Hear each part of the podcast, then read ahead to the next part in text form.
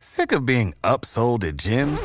My guy, you're currently a base member. For $90 more, I can upgrade you to our Shred membership. For $130 more, you'll be a Swole member. And for just $300 more, you'll reach Sweat Platinum. At Planet Fitness, you'll get energy without the upsell. Never pushy, always free fitness training and equipment for every workout. It's fitness that fits your budget. Join Planet Fitness for just $1 down and $10 a month. Cancel anytime. Deal ends Friday, May 10th. See Home Club for details. What's the easiest choice you can make? Window instead of middle seat? Picking a vendor who sends a great gift basket? Outsourcing business tasks you hate? What about selling with Shopify?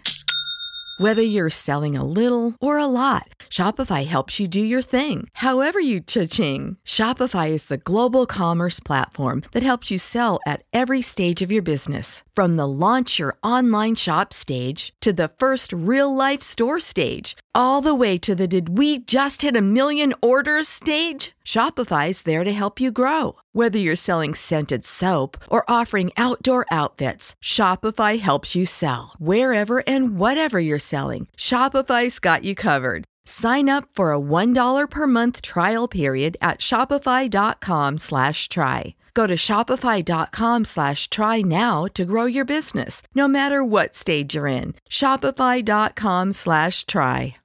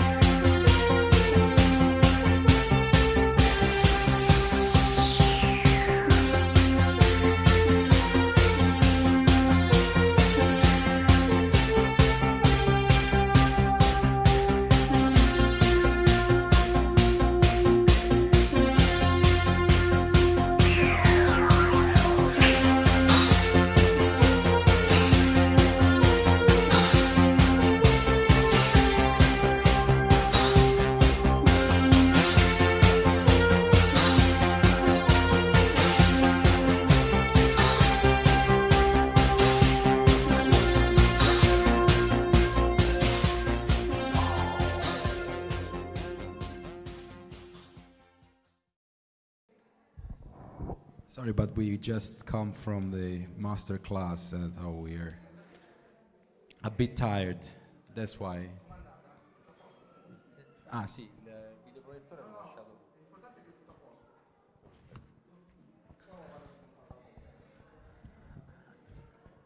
Okay, so uh, we'll do it in English, okay? No problem? Yes, okay.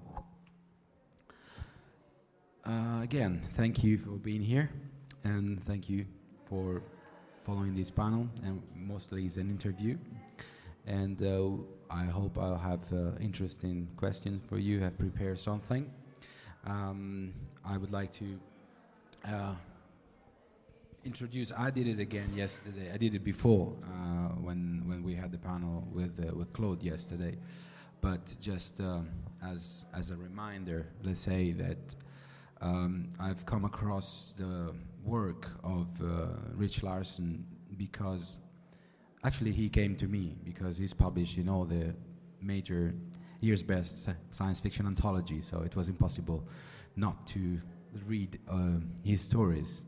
Um, but I like them. I like them very much. I think Rich is uh, one of the most interesting uh, authors, new authors coming uh, in the next in these years and in the next years. And it's not just me saying that, but he's been defined like this by Gardner Dozois, which is a long time uh, anthologies and editor uh, and uh, editor of anthologies.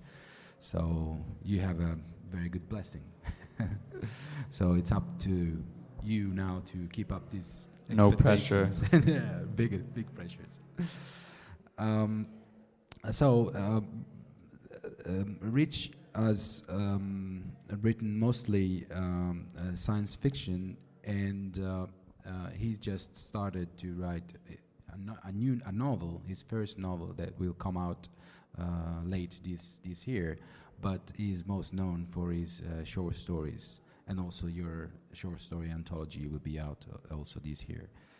So it's a great year, right? Yeah, it's a really big year for me.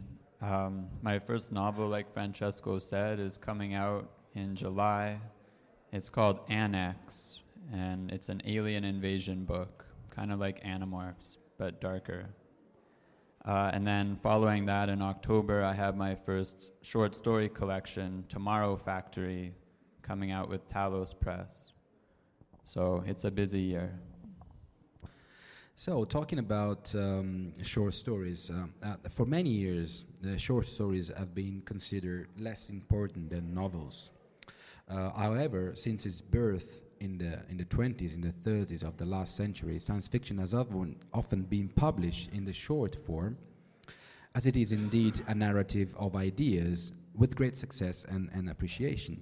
Today, there are more possibilities to publish short stories than novels, actually. Um, and what is the substantial difference between a science fiction short story and a novel, if it exists? I think that uh, science fiction lends itself to short stories in a lot of ways. I think they're a really good match. For me, the reason I prefer to write short stories rather than novels is that I have a lot of ideas. And so with short fiction, I can jump from one idea to the next to the next. Whereas if I'm writing a novel, I have to have one idea that I really love because I'm going to be stuck with it for six months. Yeah, but uh, also the the fact that you can have sub ideas. You know, also uh, the, the the the let's say one one way to define science fiction is also counting the number of ideas, right, in in the page, the ideas per page index.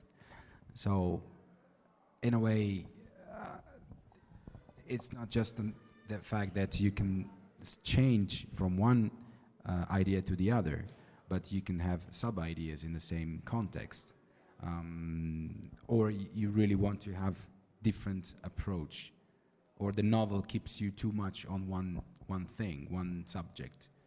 Well, sometimes you have ideas that contradict each other Mm. or that wouldn't work in the same universe. And so with short stories, you can have radically different visions of the future, one after another.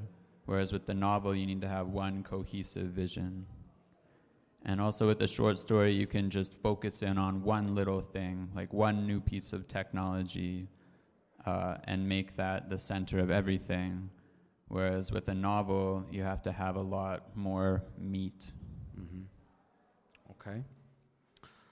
Um, in a time when self-publishing and online publishing is growing, does it make sense for an emerging or even an established writer to write short stories and novellas, or uh, uh, and, and for a reader, is it useful to read them with respect to the novel, also considering the narrowing of attention span to be devoted to reading? Uh, well, I'll talk about self publishing first, uh, because I recently got very exciting news. I'm getting my first royalty check from my self published collection from like uh, six years ago. So I'm getting $112. So self publishing is maybe not the way to go. Um, in terms of,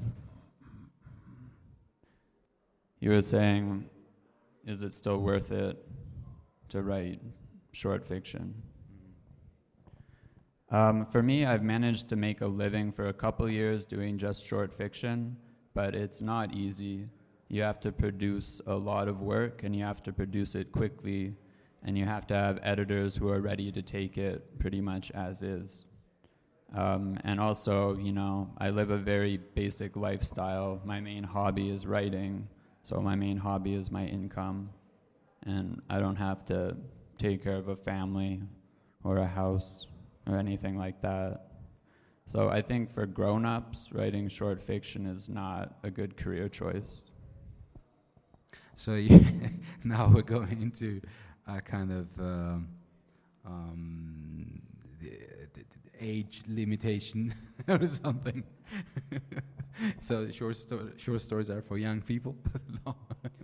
Short stories are for people who can live a really cheap lifestyle and have a lot of time on their hands to write, I guess. So you you you you end up writing novels in the future, or you will always stay like that.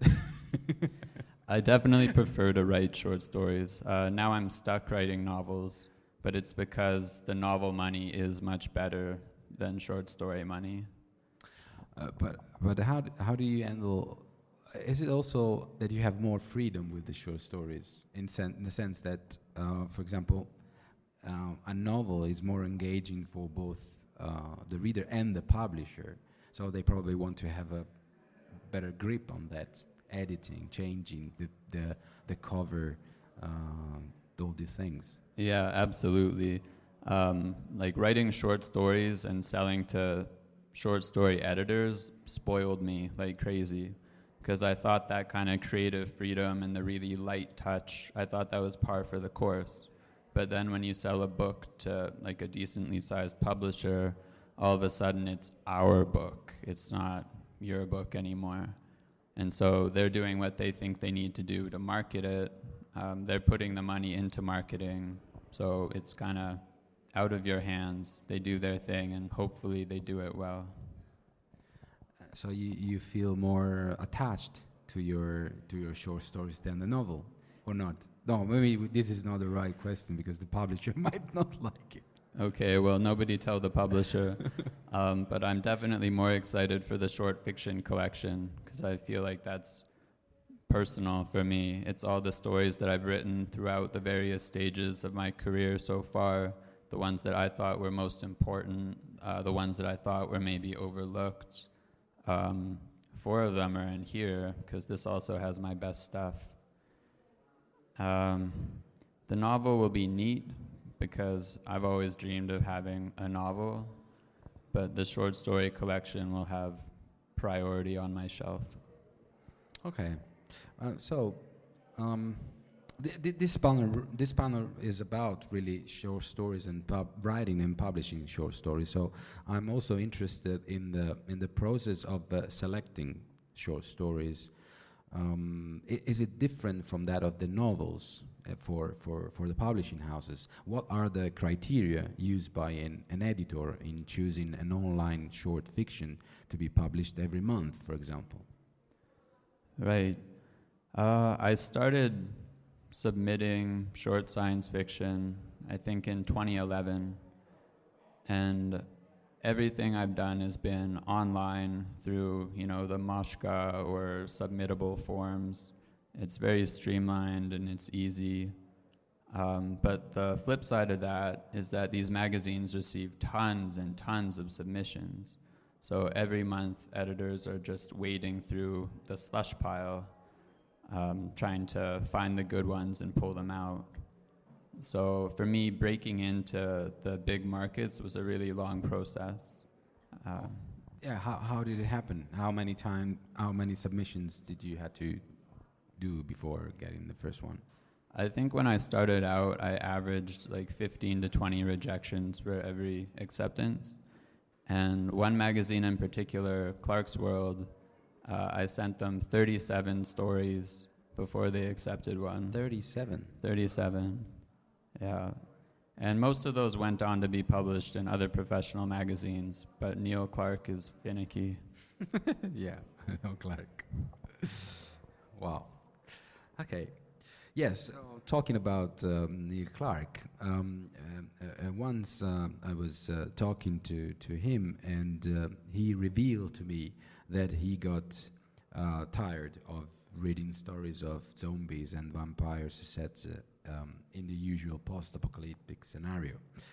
So, my question is which are, in your opinion, the overabused themes to avoid and uh, in, in this period and, and, and why? And then which themes are more likely to be accepted in magazines?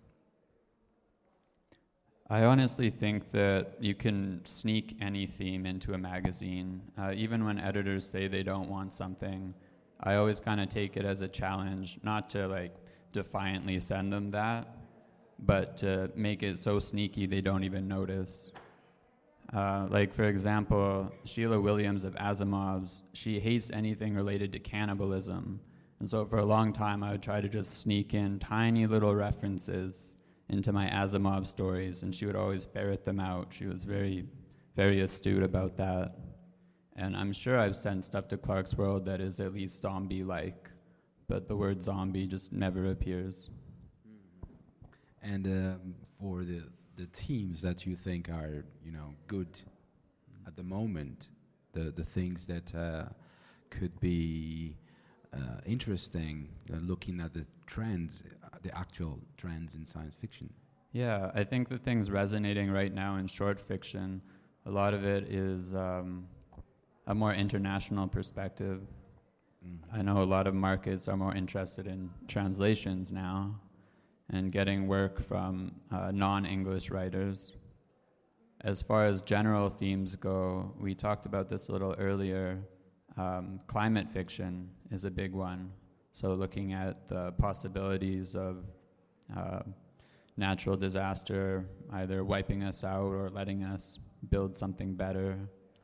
So, you, you mean it in the usual uh, catastrophic way?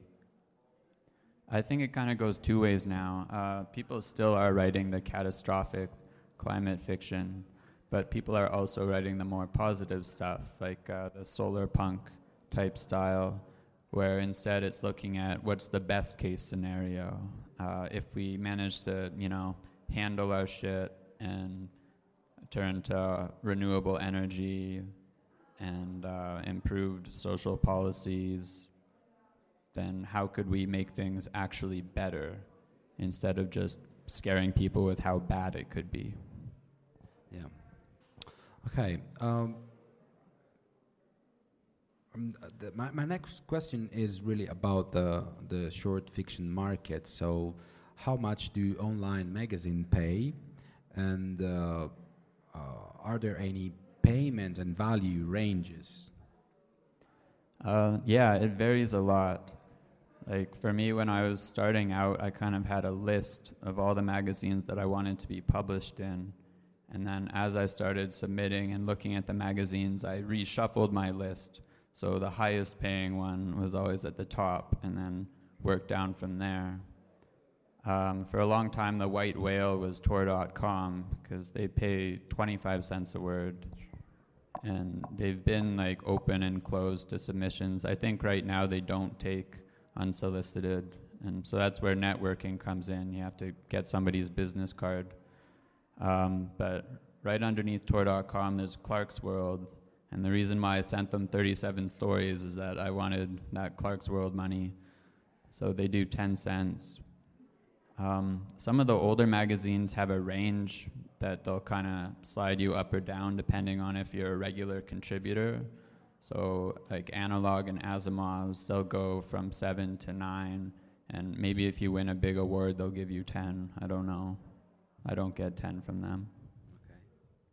And what about the non non American uh, magazines? Have you been published uh, also?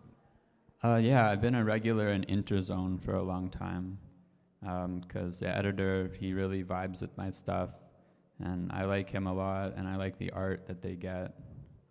Um, the payment isn't great, but it's more just being in Interzone and getting exposure elsewhere because it is a UK magazine instead of American. Uh, and so, do you adapt your writing to these magazines, or your writing comes before, comes ahead of these, comes, you know, it's first?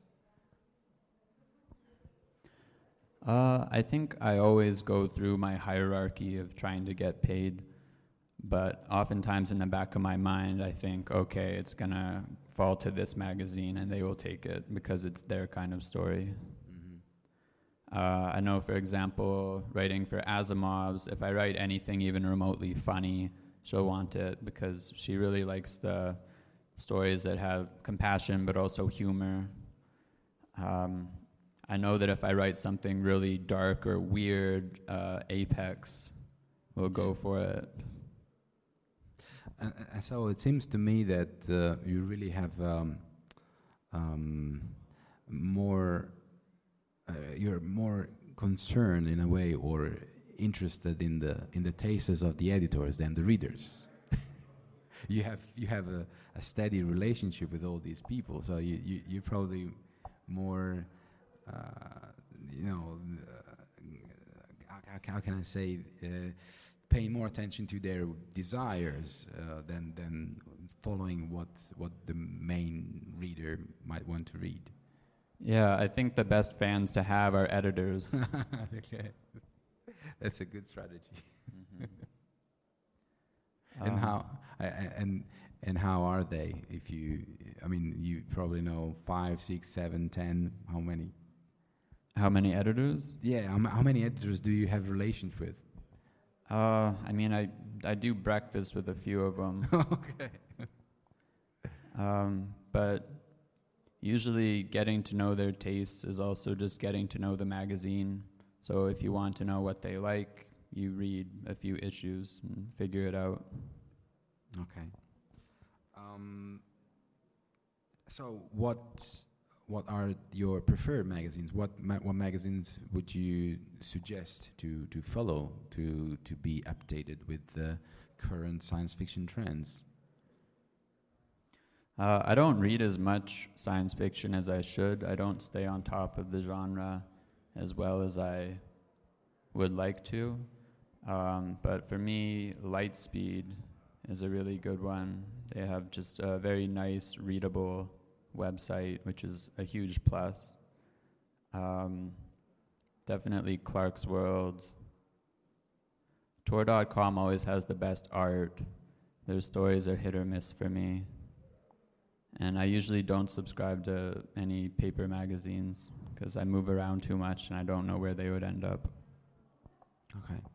Um, so, uh, uh, given all these stories um, you you've published. Um, but I, I, have the. Are you? Do you have an agent? Yes, I have an agent, but I only got them for the novel. Oh, okay. That's what my that was my my question. Indeed, the agents are not interested in in short fiction.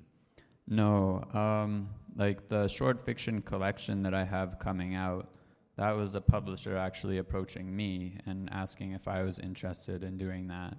So it wasn't a project that I proposed. It just kind of fell into place. But given the number of translations you have and, and all the you know publication across the world, the the agent is not interested in that. Is not a he might be interested, but I don't want to give him a cut, so I just yeah, do it myself. Th that was my indeed my my curiosity. How do you deal with that? Uh, what's your strategy? Because I think you have to maximize your your income to if you do it as a job, and and this is you know you cannot take out any any percentage from that.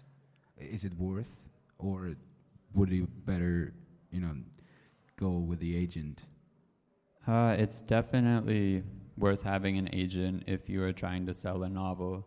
But I think for short fiction, most of the contracts are pretty basic. It's stuff you can handle yourself. Um, and the best way, I'm finding more and more, the best way to make money in short fiction is reprints and translation. It's getting paid for stuff you've already written over and over. And, and in fact, my my curiosity is also into the secondary rights. Have you been selling like uh, for adaptation to audiobooks or films or series? No, I mean the dream is always to sell movie rights, and I've had some nibbles, but they've always gone nowhere. And that actually seems to be pretty common. Is that um, studios employ people to just look for ideas everywhere. And so they'll kind of send out these wide, wide nets to look at uh, novels or short fiction that's just out there in the world, just to kind of ping and say, hey, are these rights available? And then maybe 1% of those, they'll actually say, okay, we want to buy the rights. And then, you know, 1% of those actually get realized and become a film or a TV series. So it's kind of like winning the lotto. But I figure by the more work you publish and put into the world, the more tickets you have.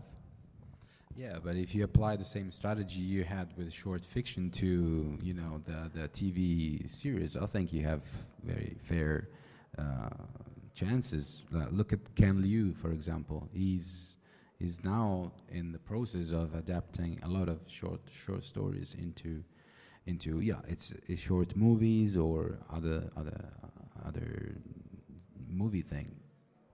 Yeah, for me at this point, it's still a dream, but I'm keeping my fingers crossed that one of these days the film interest will turn into, you know, selling rights.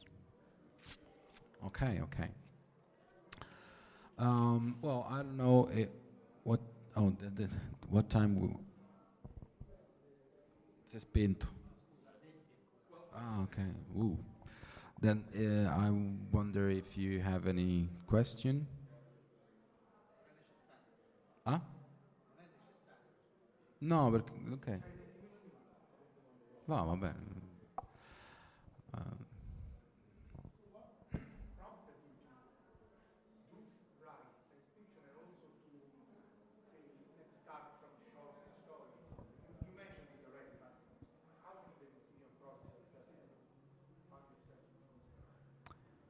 The first science fiction book I ever read was Sailing Bright Eternity by Gregory Benford. So it was this really hard science fiction book written by an author who was also a physicist. And I think I read it when I was like seven or eight years old, and it all just went right over my head. I couldn't understand any of it, but at the same time, I was just totally entranced, and I loved it. And science fiction kind of became my preferred genre as a kid um, the idea of writing it came around uh, because the local library where I lived had a short story contest every year. And so they wanted stories of 2,000 words on a particular theme. And there were cash prizes. And I always wanted to win that story contest. And so for me, writing was that. Writing was every year I would write 2,000 words about a theme and try to win this contest. And then eventually I just started writing anyways. And um, I was 19 when I decided to try writing a novel. And it ended up being a finalist for an Amazon Breakthrough Novel Award. This contest, I don't think it exists anymore. And so that was the event that made me realize I could do writing as a career. And um, at first, I tried to write literary stuff, but then I remembered how much I loved science fiction as a kid, and I realized that I wanted to write science fiction and give people the same kind of experience that I got when I was a reader.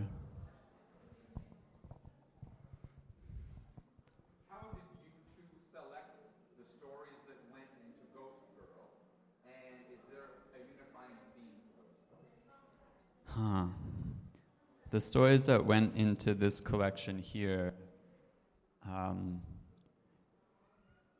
one of them I picked because it was just really well received. It was meshed in Clarkesworld, and I knew that people liked it a lot, and so I thought I'll go with that.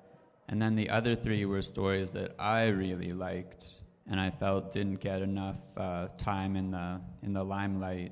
There's a story in there that was in a small anthology of military science fiction, Ghost Girl. It's the titular story. And there was another one in a small young adult anthology, Your Own Way Back. And those were stories that I really loved, but um, I felt like I didn't get to share them with enough people. And so I thought, Italians, they'll like it.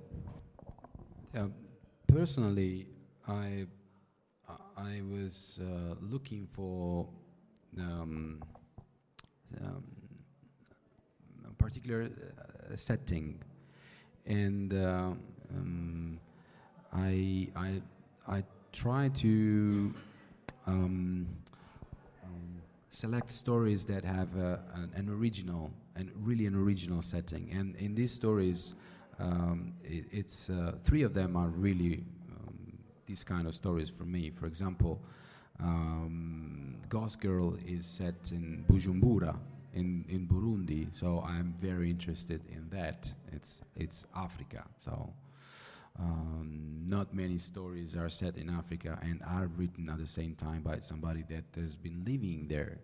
Um, my one of my next project would be to have an Afrofuturism anthology in Italian. So I was uh, very interested in that. The other one is um, Meshed, uh, which is set on a basketball court. So it's quite original, and uh, um, I'm always interested in the future of sports.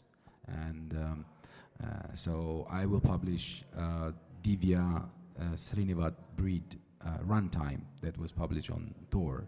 Uh, so next year we'll have this story that has to do with the future of uh, running athletics. Um, and the third one is um, uh, let's do it viral, which is uh, you know partying on a spaceship, which could be an original setting. The way it is done, it's really really original. So I really like that. While the la- the, the fourth one was just um, I think uh, particularly um, um, nice story in regards the problem of uh, bullying. I like the fact that uh, a kid could be saved by his grandfather uh, while the others are bullying him, and uh, this resonates a lot to me, um, especially because I have a 10-year daughter that uh, is is starting to have some some formative problems. We we all have been bullied, and uh, I I would like to publish this story in a in a in an anthology for children that I will do. This is just I'm telling him now, an uh, an anthology an anthology that I will do this year, and uh, this is antholo- this anthology is going to be out for the Roman Book Fair and it will include uh, eight stories for for young adult and children from the middle age, middle school to the high school, and uh, so bullying is really a theme for them, and and and this is uh, the perfect the perfect story. I have to decide also on the basket basketball story that also uh, very very good for them, and we will have drawings by the students of the International School of Comics in Rome. Oh, that's really cool. Yes. So this is a project be- because I think that science fiction for children is very outdated. Um, I think that if there are any uh, science fiction teach the thought at school, if there's any book, they always deal with uh, uh, space exploration, time travel, the alien, uh, and these themes, though they could be, of course, interesting and important, uh, are not representing the reality of the of, of, of the world where the children will live. So I've put uh, in this book new themes like artificial intelligence, drones, um, clones, um, climate change, these things that are important for them. And uh, in this way, I think that science fiction works very good also for alphabetization, for um, uh, trying to introduce the people to the world where they live. And this is also important for me. I'm looking forward to it. Yeah, it, it will be in Italian, but as you know, um, I will go to China and they are very interested in pedagogic science fiction and uh, I, I already will be editing an anthology for the high school in China. Uh, but unfortunately, your story came late, j- uh, just like the um, Claude stories. But I, I, if this goes well, they will ask more of these stories. So be ready. I'll be waiting. yeah, yeah. Okay. Um,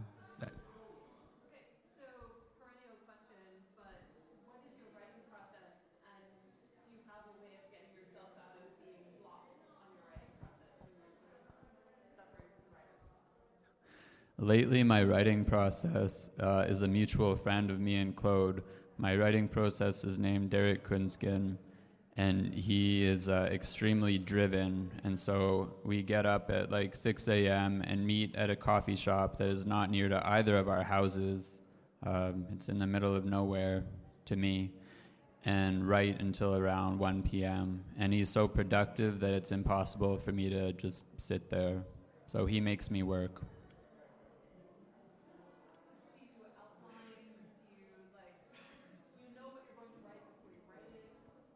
Um, I'm not an outliner the way he is. Definitely not. But I usually know kind of one scene in advance, and then I try to always have an ending in mind to work towards. Writer's block is definitely a thing. Yeah. Um, one thing that I like to do right now, I'm working on the novel almost full time. Um, but when I'm just completely stuck on it, I switch over to a short story that I have in the works. And so I'm still writing, I'm still engaging the same creative muscles, but I'm doing it in a totally different universe. And I find that that helps and it lets me go back to the novel later with more creative energy.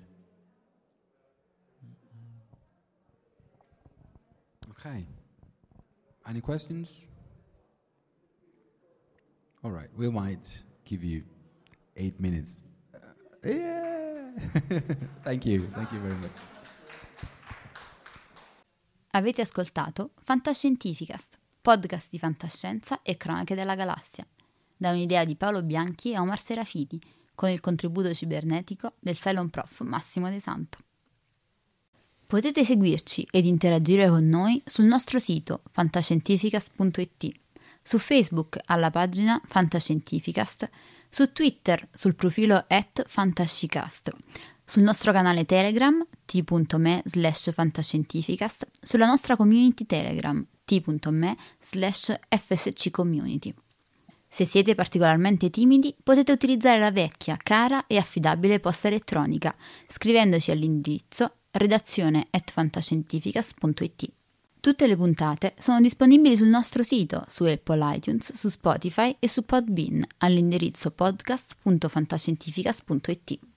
Se volete, potete lasciarci una valutazione a 5 stelle su Apple iTunes ed offrirci una birra romulana o un gotto esplosivo pangalattico, sostenendoci tramite una donazione PayPal utilizzando l'apposito pulsante sul nostro sito. Fantascientificast è una produzione amatoriale. Non si intende infrangere alcun copyright, i cui diritti appartengono ai rispettivi detentori. L'autorizzazione SIAE 5612I5359. Nessun byte e nessun tribolo sono stati maltrattati durante la produzione di questo podcast. Alexa 4 e l'equipaggio di Fantascientificast vi augurano lunga vita e prosperità e vi danno appuntamento alla prossima puntata lungo la rotta di Kessel.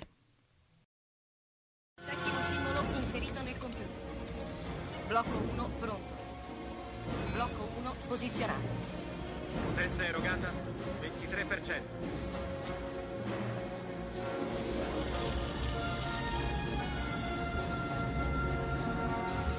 Così, Blocco 2 è pronto. attivato. Blocco 2 posizionato. Siamo al 35%. Arme rosse, evacuare l'area intorno allo Stargate. Liberate l'area, torniamo da voi, chiudo le porte. Andiamo, sbrigate! C'era quello sotto la grande pietra. Sì. Mio padre lo trovò nel 1928. È fatto di un minerale che non si trova sulla Terra. Blocco 5 posizionato. 75%. Blocco 6 pronto. Blocco 6 posizionato. Non eravamo mai riusciti ad andare oltre nella sequenza.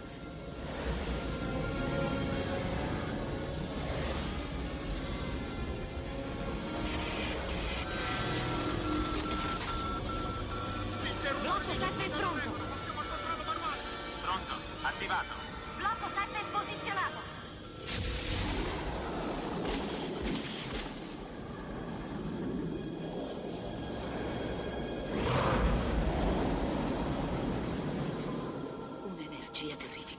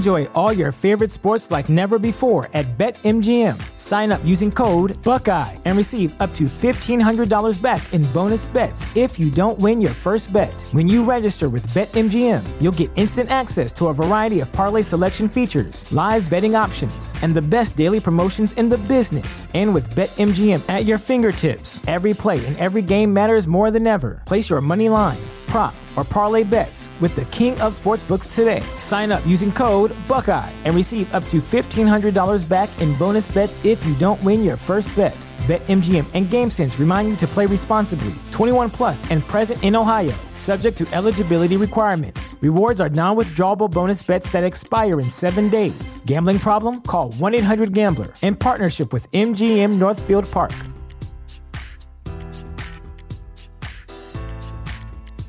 You know how to book flights and hotels. All you're missing is a tool to plan the travel experiences you'll have once you arrive. That's why you need Viator. Book guided tours, excursions, and more in one place. There are over 300,000 travel experiences to choose from, so you can find something for everyone. And Viator offers free cancellation and 24 7 customer support for worry free travel. Download the Viator app now and use code Viator10 for 10% off your first booking in the app. Find travel experiences for you. Do more with Viator.